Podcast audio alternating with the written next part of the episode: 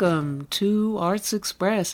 This is Prairie Miller, and on the show, don't forget how you were raised. Britain and France had declared war on Germany. It's just life, Charlotte. Do you paint happy moments or just the sad ones? The sad ones always feel more true.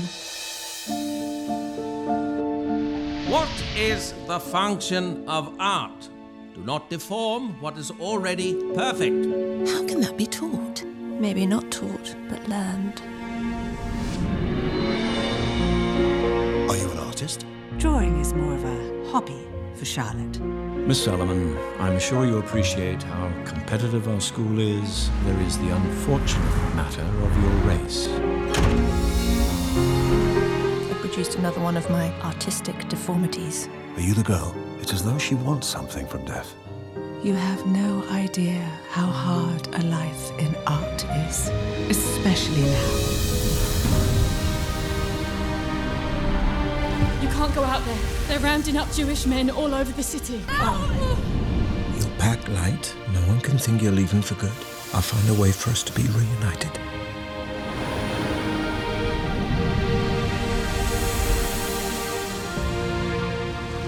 Hello, Charlotte. Welcome to France. There's so much sun, so much light. Only by doing something mad can I hope to stay sane. I'm going to paint the story of my life, and I don't know how much time I have left. Has someone made something like this before? I'll put everything I have into it, everything beautiful and everything hideous. To live for today and be hopeful for tomorrow, which is what we are all doing here. Is not that life loves us, but that we love life.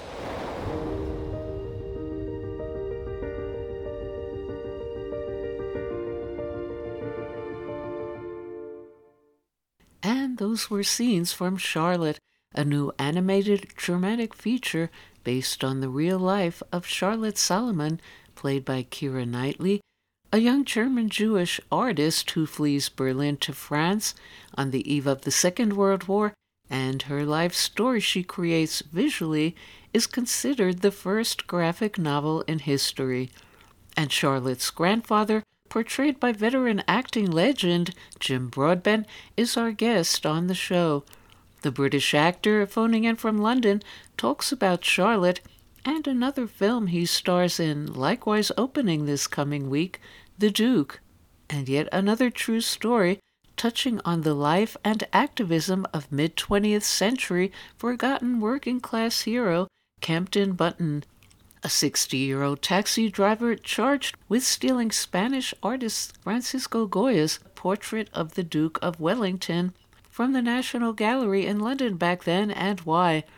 Says Broadbent, best known for Gangs of New York, Moulin Rouge, the unfortunate spouse of Meryl Streep's Margaret Thatcher in The Iron Lady, and in The Duke as the husband of a dismayed Helen Mirren, quote, "That's probably the main thing, I suppose, that attracted me to the part, that I like his zest for life, his irreverence, and his naughtiness, and his love of people, that we're all in this together." First, some scenes from The Duke, then Jim Broadbent, who has some surprising revelations about how personal it was for him portraying Bunton, who emerged from obscurity and scorn to urban legend, even referenced in the James Bond movie Doctor No. I'm tackling social injustice. I'm like Robin Hood. You're an idiot. The taxpayer paid for that bin. They could have given thousands to war widows and pensioners. It's for the greater good of mankind. Mankind? What about your own kind? Will the defendant please stand? Kempton Bunton, you were charged that on the twenty-first of March nineteen sixty-one, you stole from the National Gallery a priceless portrait of the Duke of Wellington by Francisco José de Goya. Not very good, is it?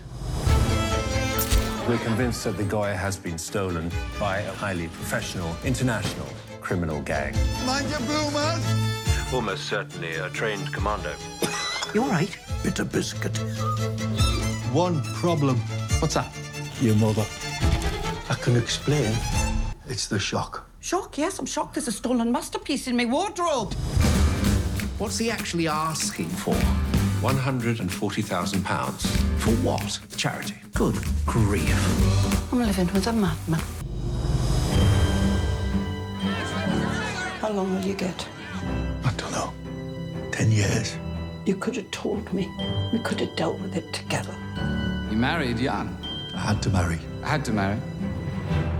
It was love. He is not a thief. He borrowed your Goya to do a bit of good in this world. You campaign for pensioners and war veterans. Every time someone gets cut off from the rest of us, this country becomes a foot shorter. All my life I've looked out for other people and got into trouble for it. But I had faith.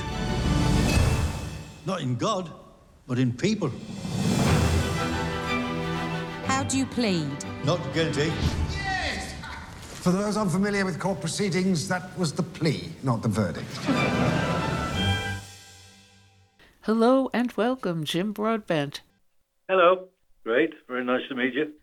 What is it about the real person, Kempton Bunton, that led you to want to portray him in The Duke? And in what ways did you relate to Bunton or not to get inside his head and play him? Oh, the, Kempton Bunton was the... Um, It's, a, it's all a real person. It's, a, uh, it's all the story of the Duke is based on the, the real life story of the of um, the theft of the newly acquired Goya portrait of the Duke of Wellington from the National Gallery in London in nineteen sixty-one. And after it was stolen, it was the it, man who stole it held it to ransom and said, "We'll give it back if you give free T V licenses to old age pensioners." Uh, so he was a sort of Robin Hood character, and he was a wonderful, um, uh, sort of personable, easy, diff- um, but con- confrontational, complicated man. He was a working class, he's an uh, autodidact, but who wrote wrote plays, none of which got ever got produced. But he um, was passionate about helping other people and and being. Um, A sort of noble in that in that way, and it, it's the script of this story of the robbery and the and the holding it to ransom was beautifully written, and it uh, and this fantastic character and his um, and his family and his his wife, played by Helen Mirren in the film, is the the whole uh, world that is created by these great writers is was made the whole idea of playing the character irresistible, and and then added to that the wonderful director we had, Roger Michell, who sadly died, which is really heartbreaking and shocking in the extreme. Um, but he was a wonderful director, so everything about the uh, project was irresistible to me from the moment I started reading the first page, really. And how would you say Bunton was a reflection of his own historical moment in time? And at the beginning of the sixties with the Beatles and the emergence of a nonconformist culture. The film takes place in, um, the story takes place in Newcastle, which is in the northeast of England. And it's probably, um, at that time, it was about five years behind uh, London. Mm. Um, so the, uh, it was, it's not the swinging sixties by any means. It was, it was the, it was that was beginning to come in, but it actually it was more like the nineteen fifties, nineteen fifty-five. Uh, yeah. The fashions was hadn't caught up with Carnaby Street and the Beatles and all that. It was a, it was a, a more of a post-war feel to it. And Roger, um, the director, um, was particularly trying to um, focus on that element of it being. Uh, Um, a, a poor uh, area of Britain and, and fairly poverty-stricken, and there's not not that sort of excitement of the early sixties that came later. And in terms of the challenges of playing a real person, what were those challenges for you of, say, portraying Richard Nixon in Dirty Tricks? Um, I didn't do that. No, there was a, I did I, at some point there was a, an inquiry about that many years ago, and, I, and it never never oh. came never came to fruition. I never got a script, but it somehow found its way into the internet. Yes. That would have been interesting. I'd have loved to have had a go. And getting back to the Duke, would you say you may have been drawn to him in connection with your father, Roy, quite a determined social activist himself, who used his inheritance to set up a commune during the war for conscientious objectors, yeah. and whom you've described as, quote, quite an anarchic spirit. Yes, he was, um, he was, he did, well, my, talking about my father or about Kempton? They it's, were both anarchic, yeah. they were both anarchic spirits, you're quite yeah. right. And, um, yes, he was, he, he was, I think he had been, and, and initially with the outbreak of war, I think he was um, quite politically uh, active, and um, but on on the whole, he was uh, he didn't trust politicians, and it was the and I remember the atmosphere when I was growing up, and when I became aware of politics in the I suppose in the fifties, sixties, my father's uh, attitude would be a, a plague on all their houses, really. Mm. He, he didn't um, trust any of the British politicians who were being presented to us as the saviours. Um, but uh, I suppose there's a, there's, I've taken a bit of that that sort of uh, um, mistrust about what you're being presented with. And uh, And there's a sort of, my father had a sort of anti-establishment quality, which uh, I think actors should have, really. And, and we shouldn't be part of the establishment. We should be challenging it one way and another. And in further drawing possible connections for you with Bunton, you once said, quote, I like the idea of actors not being part of the establishment. We're vagabonds and rogues, and we're not part of the authorities and establishment. What can you say about that in relation to the Duke? Well, that's um, that's this is uh, Kempton entirely fulfills that brief, I think. I think I mean, uh, and I think that's probably um, the main thing, I suppose, that uh, attracted me to the part. Really, that uh, I, I like his uh, his zest for life and his irreverence and his naughtiness and his um, and his love of um, people. I'm thinking, no, we're all in this game together. Let's uh, let's make the most of it and not be um, uh, negative and uh, and vicious. Or and, and it's uh, and it's uh, he's got a lovely quality which the writers have brought out. Now, though Benton seems to be ignored when embarking on his social crusades, at one point with his trial, he became quite an urban legend. What do you think accounted for that mass embrace of him? Even entering popular culture, referenced in the nineteen sixty-two James Bond, Doctor No, with that same painting displayed in No's lair. Yeah, I think he was the, um, I mean, when it was, refer- the, the stealing of the painting was a big, big story at the time. It was the most money the government, the nation had ever spent on a A painting, and it was of the Duke of Wellington in a national hero, and it was put in the National Gallery on, on display, and it was the it was a big big story for the stealing of it, um, and and the fact that it was you know, ransom letters that was was sent to newspapers, and and so it was a then when he actually got in on into trial, and he was the trial at the Old Bailey, you know, it was a, a big a big deal in it. And he had found his audience, you know, he was found his platform, and he could actually, um, from that position, uh, make his voice heard, really, for the first time, which is what he had longed to do um, in many ways. But now, at last, because he had been brought to trial, he, people would listen to him. And it was a, with great comedic effect. He was a very... Um, a witty man, and he, uh, and he ran rings around the barristers. And what about Charlotte? What drew you to that film? Oh, Charlotte, the uh, the, the animation. animation. Yes, I haven't. Yeah, um, Yes, I haven't I haven't seen it, and it was some time ago, and I know, I didn't know it was opening now. Yeah. I'll have to catch up with that. that that's a, um, the, that's another true story, which is beautifully um, uh,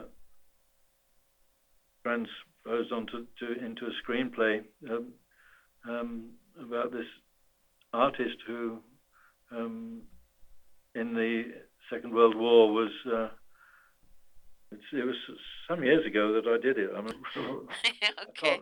I, I, I don't want to get the story wrong because I can't remember it exactly right. So, so you'll have to forgive me. It, uh, but it was a very, it was a very moving, moving and rather wonderful story of this artist who um, uh, depicted her whole uh, sort of experience of being on the run from the Nazis uh, mm. in the Second World War. I think. And speaking of which, perhaps not unrelated, somewhat of a rebel yourself like Bunton, you turned down an Order of the British Empire Award, saying your father would have been proud of you turning it down. Please elaborate.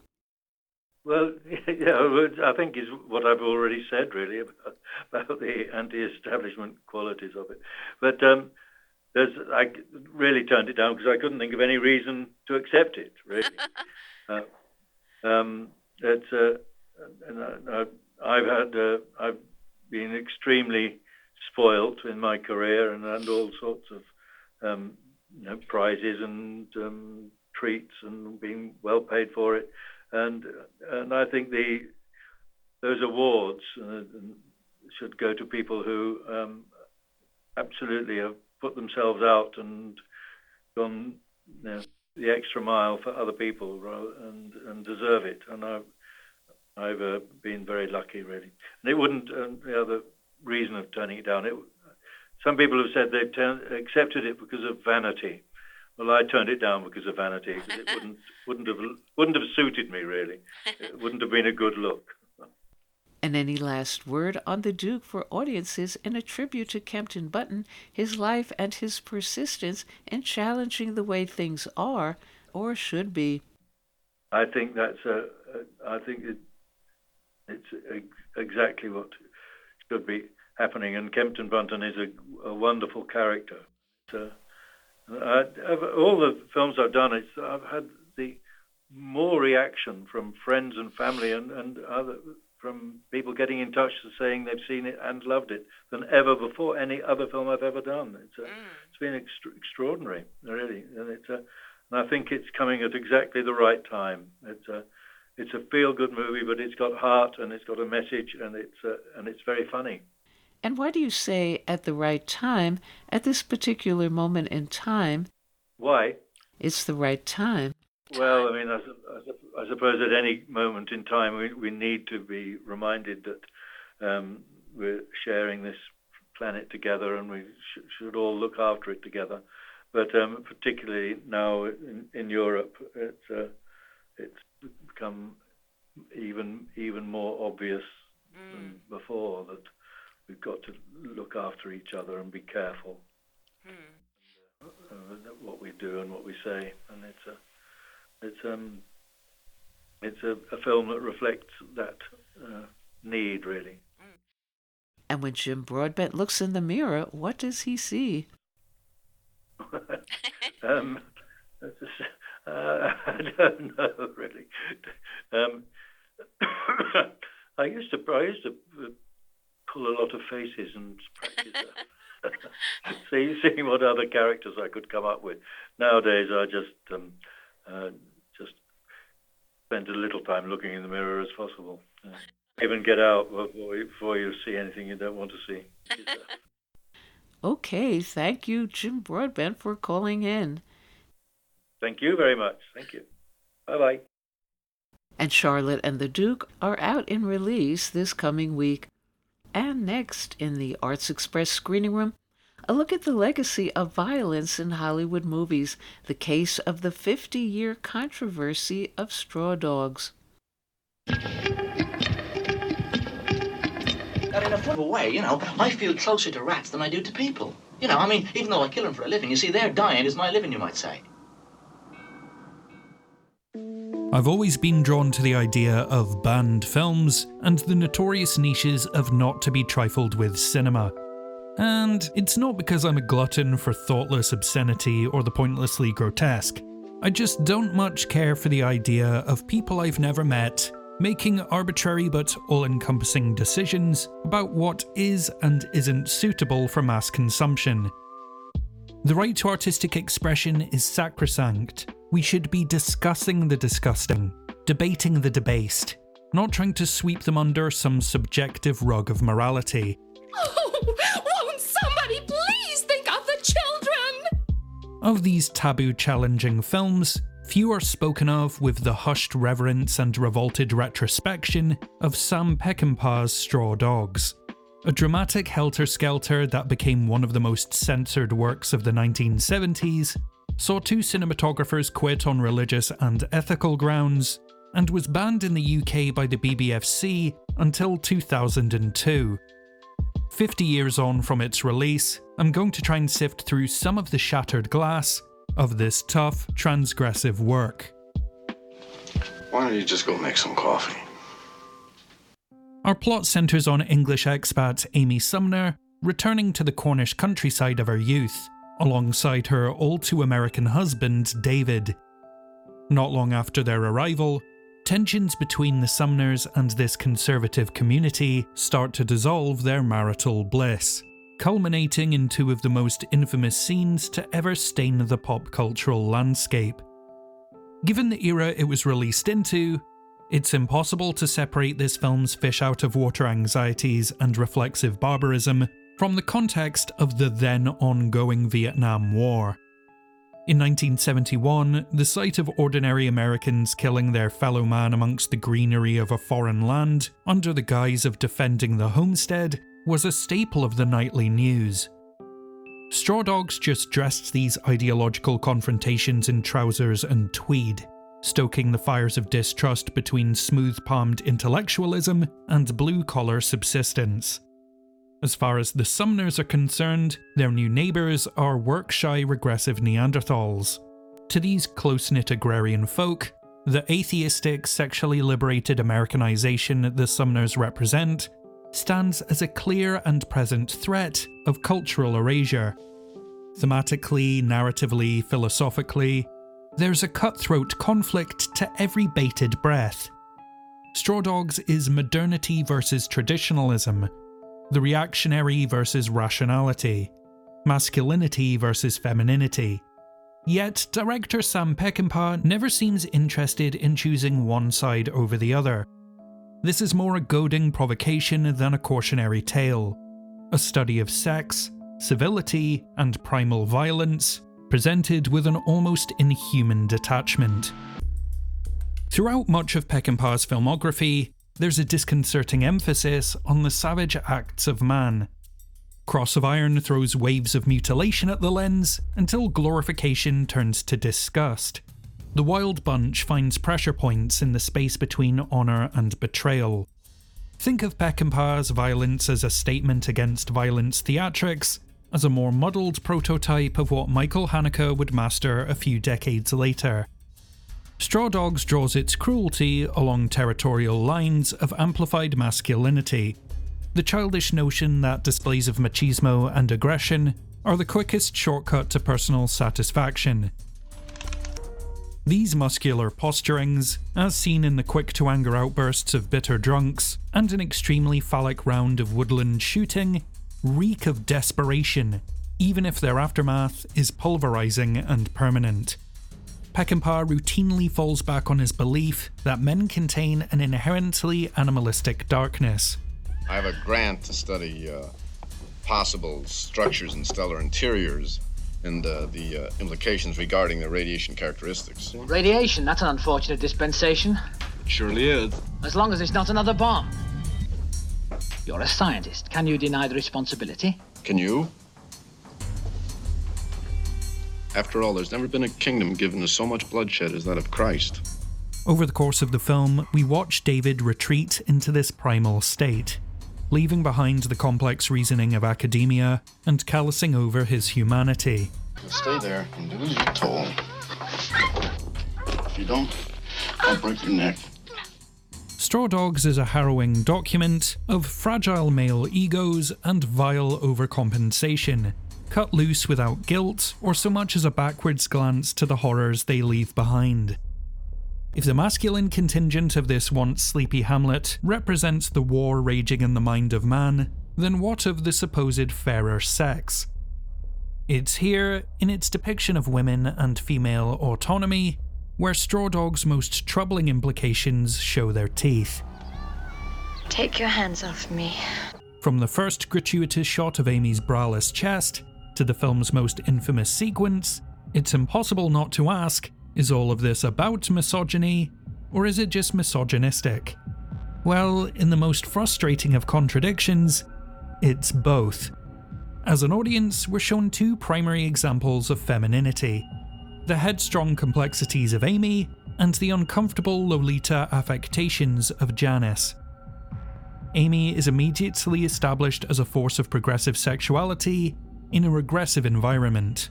A personification of the second-wave feminist movement, Amy stands out against a backdrop of unchanging patriarchal stubbornness. Her refusal to slide into the demure, seen-but-not-heard housewife role is an act of resistance, whether or not it's intended to be. Janice, the young girl this village tries in vain to shelter from women's liberation and sexual awakening, is first introduced alongside Amy and dressed in a remarkably similar manner. With these points of comparison, Peckinpah is doing two things. He's letting us know that the antiquated values this village strives to uphold have already started to fail, whilst highlighting the flagrant hypocrisy of a group of men leering with judgmental arousal at one woman who is essentially dressed the same as their pure and precious ward. Whether they're defiled by it or protected from it, lustful carnality is used to define these women. It's a blood-curdling montage of objectification, and it's this monstrous mentality that leads to one of cinema's most controversial sequences: the rape of Amy. I won't be showing any footage from this because I can't and I don't want to.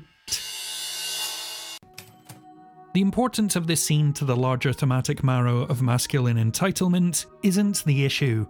What is, comes down to just how little the gratuitous, protracted staging of this moment pays off narratively or developmentally for Amy. Fix the toilet and clean up the kitchen. That would be a terrific help! The men of Straw Dogs destroy one another and themselves through their own faults of hubris and phallocentric ego. A fatal flaw that caused Pauline Kael to dub Straw Dogs the first American film that is a fascist work of art. I will not allow violence against this house. In the fifty years since its release, there have been torrents of trash that use similarly vile acts for unforgivably crass, exploitative titillation with no academic worth. Conversely, there have been efforts to address the failings of Straw Dogs that respect and empathise with their female characters beyond the shallow genre conventions of victimisation and reclamation. You'd think there'd be no better chance to recontextualise and reevaluate what Straw Dogs means than with its shiny twenty eleven remake. So, what changed when Sony Pictures dragged this material into the new millennium? Eh, almost nothing? Not since the U S remake of Funny Games have I seen such a beat-by-beat attempt to simply teleport an existing work to a new geographical location. What minor changes it does make initially seem negligible. Cornwall, England is now the Mississippi Gulf Coast, and David's profession has switched from mathematician to screenwriter. These differences are only ever used superficially, which is a wasted opportunity and a testament to this remake's inherent redundancy. With the rest largely being a shot-for-shot recreation, missing the opportunity to address any of the criticisms of the nineteen seventy-one original, opting instead just to make everything and everyone look much prettier. Oh, and for anyone who doesn't know why the film is called Straw Dogs, at one point the remake just hits the pause button so David can explain the metaphor for anyone in the cheap seats. Bunch of straw dogs. Straw dogs? In ancient Chinese rituals, dogs made of straw were used as offerings to the gods. Uh, during the ritual, they were treated with the utmost reverence. When they were no longer needed, they were tossed aside, trampled on. They became nothing. Thanks for that, Cyclops, you handsome bastard. For all its meticulous craft, excellent performances, and disgusting moral implications, what's the legacy of nineteen seventy-one's Straw Dogs? Much like its director, both present sustained notes of ferocious intelligence and envelope-pushing provocation that would alter the landscape of cinema for decades to come, whilst tarnishing its own insightfulness with boorish vulgarity and half-baked beliefs that wilt under the faintest of scrutiny. Whether I think it's a problematic masterpiece to be cautiously acclaimed, or a needlessly nihilistic wound that seeps with ideas it can't quite articulate, tends to change from one day to the next. And that's what's so powerful about this film. The fact we're half a century removed from its release, and folks like me still aren't sure where we stand. That's the legacy of Straw Dogs. A reprehensible masterpiece, and a culturally significant septic tank we'll no doubt be reckoning with for decades to come. Until next time, this is In Frame Out. And thank you, Paul of the Pauls, for In Frame Out, our Best of the Net hotspot on YouTube. And next up on the show, French centrist President Emmanuel Macron and his right-wing competitor Marine Le Pen have just emerged from the primaries as the two vie to be the next president. As for the French masses, in light of the ensuing uprisings across France, they don't want either of them.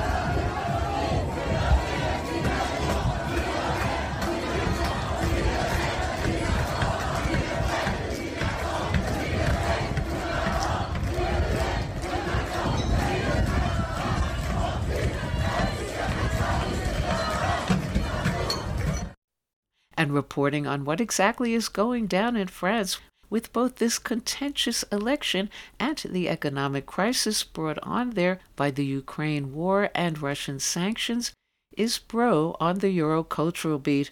Arts Express correspondent Professor Denis Bro reporting from Paris. This is Bro on the Eurocultural Beat, breaking glass. Today's episode, France, another victim of the endless war in the Ukraine.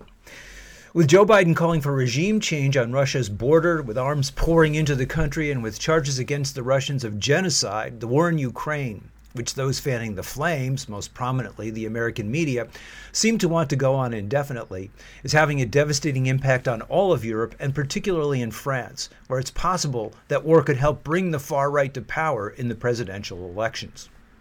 Emmanuel Macron has spent the campaign appearing to be above the fray, unwilling to debate the other candidates, and simply presenting himself as, in the American parlance, presidential, and the French kingly. The captain of the ship, the only one able to steer a course for France and Europe through the tempest of the war in Ukraine and its destabilization of the European economy. The argument, though, is beginning to fall apart as the two candidates who have most strictly hammered home the effects of the war on France's working people, Jean-Luc Mélenchon and Marine Le Pen, have gained in the polls, with Le Pen also gaining in a second round against Macron. Le Pen, though, has infused her sentiment for ordinary French with an unhealthy dose of anti-immigrant rhetoric. The most prominent immediate effect of the war has been an increase in an already rising inflation after French businesses raised prices coming out of the COVID confinement. Oil and natural gas prices have soared without Russian exports, as has the price of wheat, the ingredient in that staple of the French diet, bread, since Russia and the Ukraine produce one-third of all the world's wheat. The increased cost of transport due to rising costs of fuel has had a crushing effect as well, not only on food, but on the price of all commodities. A lack of Russian raw materials also affects the metal and steel industry with a particular impact on manufacturing automobiles, as well as paper and boxes, to the point where L'Humanité estimates the war will cost each French household five hundred fifty euros this year. The war will also impact French investment, since the country is the leading foreign employer and second in overall investment in Russia. Meanwhile, Macron himself has, for most of the campaign, not only tilted toward but also outright copied the program of the right. He promises to return seven point five billion euros to business, partially financed by a cut of ten billion to local governments who have been the victim of austerity budgets.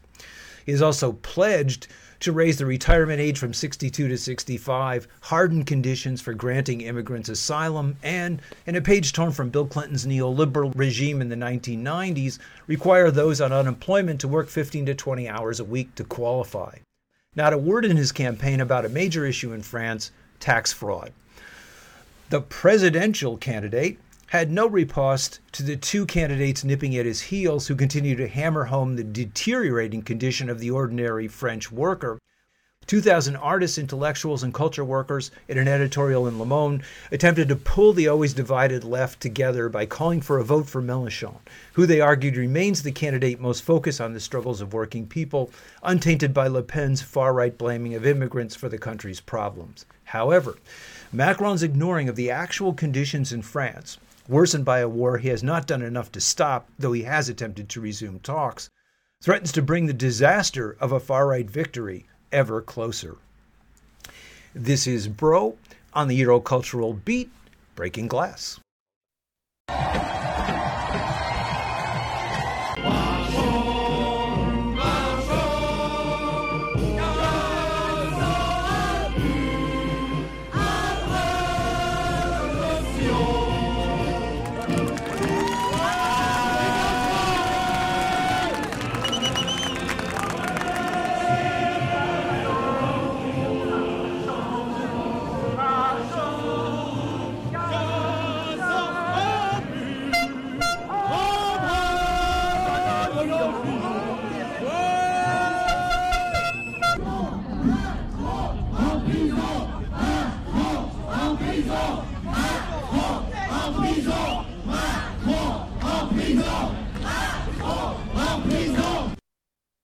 And now on Arts Express.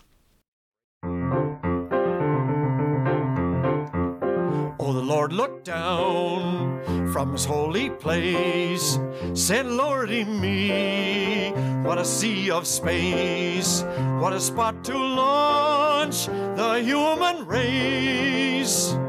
So he built him a boat for a mixed-up crew, with eyes of black and brown and blue. And that's how come that you and I got just one world with just one sky. We're in the same boat, brother. Yes, it's the same boat, brother. And if you shake one and you're gonna rock the other, it's the same boat, brother. Hi, this is Jack Shalom. The name Earl Robinson may not be so well known nowadays as it once was, but in the nineteen thirties, forties, and fifties, a huge number of Americans knew his music. He was the composer of The House I Live In, Joe Hill, Ballad for Americans, and many others. Singers of his works included Paul Robeson, Bing Crosby, Frank Sinatra, Joan Baez, and Three Dog Night. His music crossed the boundaries of folk, Broadway musical, classical, and even rock. Throughout his life, he was driven by a need to improve working people's lives, and he was a longtime member of the Communist Party, which resulted in his being called before the House Un-American Activities Committee. His autobiography, called Ballad of an American, written in collaboration with author Eric Gordon, was released in nineteen ninety-eight and has been out of print. But now it is being re-released, and we are happy to bring you, through the permission of Eric Gordon, an extract from the book. The house I live in, a plot of earth, a street, the grocer and the butcher, and the people that I meet, the children in the playground, the faces that I see, all races, all religions, that's America to me. The place I work in, the worker at my side, the little town or city where my people lived and died, the howdy and the handshake, the air of feeling free, the right to speak my mind out, that's America to me. A moment out of time. For ten years since the late nineteen forties, when the House Committee on Un-American Activities, HUAC, started harassing Hollywood screenwriters and artists, you could never tell who the committee would go after next. Year after year, I waited for the other shoe to drop on me. Well, along about spring of nineteen fifty-seven, HUAC decided to rake up some muck in the New York music world. For four days, beginning April ninth, honorable representatives from several of these United States held forth at the federal courthouse at New York's Foley Square. Their subpoenas had fallen upon some forty-odd individuals. A few friendly witnesses talked about their days as communists in the ranks of Musicians Local eight oh two, confirming what HUAC wanted to hear, that these repentant former left-wingers now stood, quote, unequivocally opposed to every aspect of communist ideology, unquote. HUAC reveled in these cathartic recantations that suggested nothing so much as a medieval auto-da-fe, but thirty-seven of us provided a different kind of public theater. We refused to answer HUAC's questions as to membership, former or present, in the Communist Party, claiming the right not to incriminate ourselves, guaranteed by the Fifth Amendment to the Constitution. For most of those who took the Fifth, HUAC's sniping resulted in an immediate loss of work and income. Except for the boiling oil and the stretching rack, HUAC was truly the American Inquisition. My hearing on April eleventh, conducted mostly by HUAC staff attorney Richard Arens, and brightened by occasional intrusions from Tennessee Representative James B. Frazier, Junior, California's Clyde Doyle, and Missouri's Morgan M. Mulder, lasted about an hour. The children's chorus I directed at New York's Metropolitan Music School attracted their attention, for HUAC perceived in music a particularly insidious and diabolical mechanism by which communists indoctrinate the young. Mister Arens. Mister Robinson, how old are these children you teach? Me. Between six and eleven, and then a sort of teenage group that goes up to about fourteen. Mister Arens. Do you teach them any revolutionary songs? Me.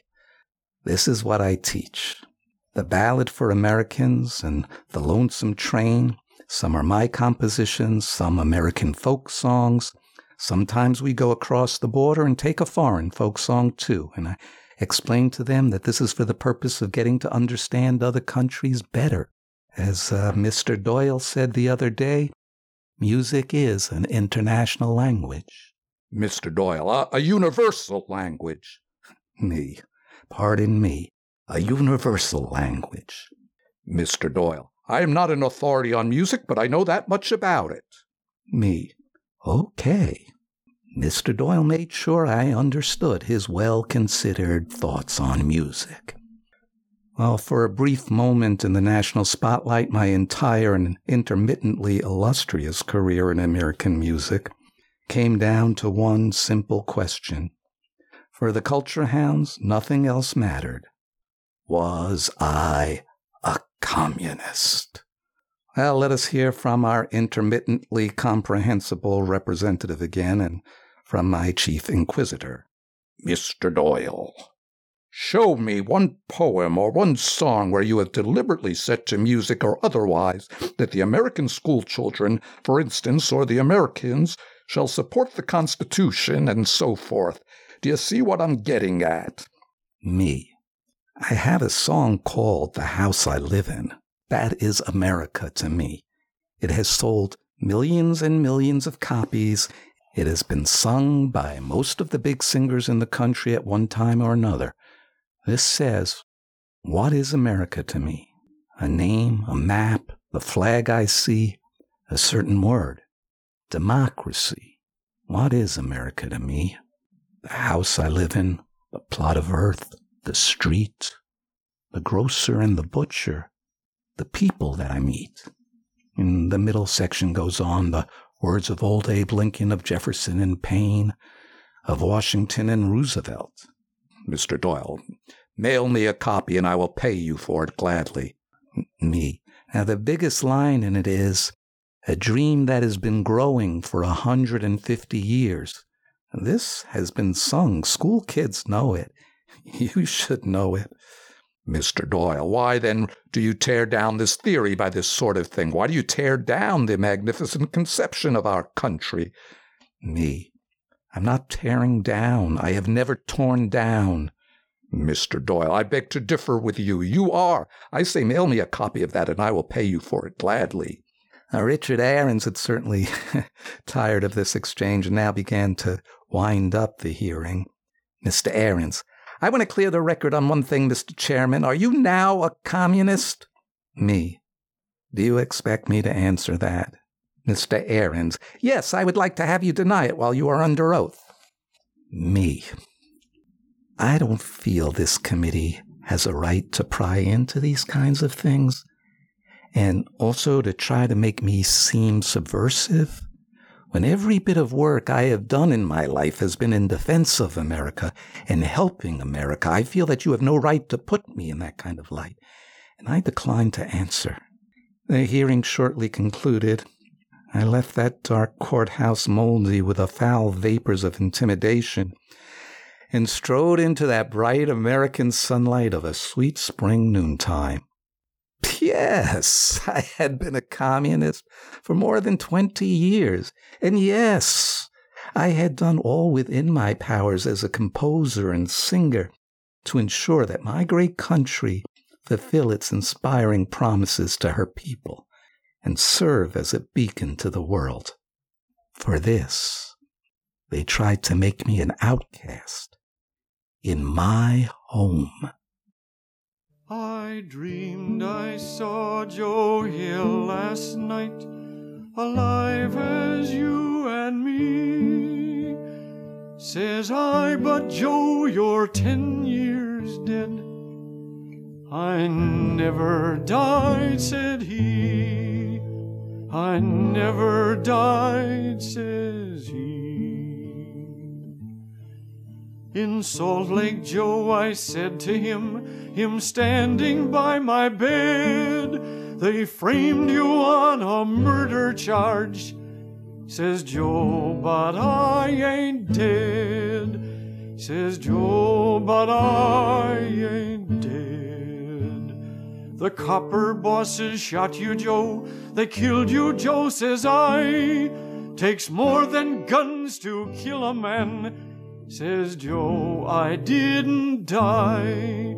Says Joe, I didn't die. And standing there as big as life and smiling with his eyes, Joe says what they could never kill went on to organize, went on to organize. Joe Hill ain't dead, he says to me, Joe Hill ain't never died. Where workers strike and organize, Joe Hill is at their side. Joe Hill is by their side. I dreamed I saw Joe Hill last night, alive as you and me. Says I, but Joe, you're ten years dead. I never died, said he. I never died, says he. I never died, says he.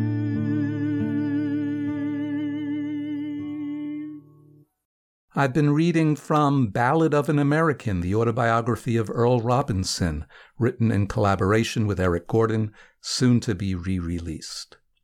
This is Jack Shalom for Arts Express with host Prairie Miller. The house I live in, the goodness everywhere, the land of wealth and beauty with enough for all to share. A house that we call freedom, a home of liberty, with a promise for tomorrow. That's America to me.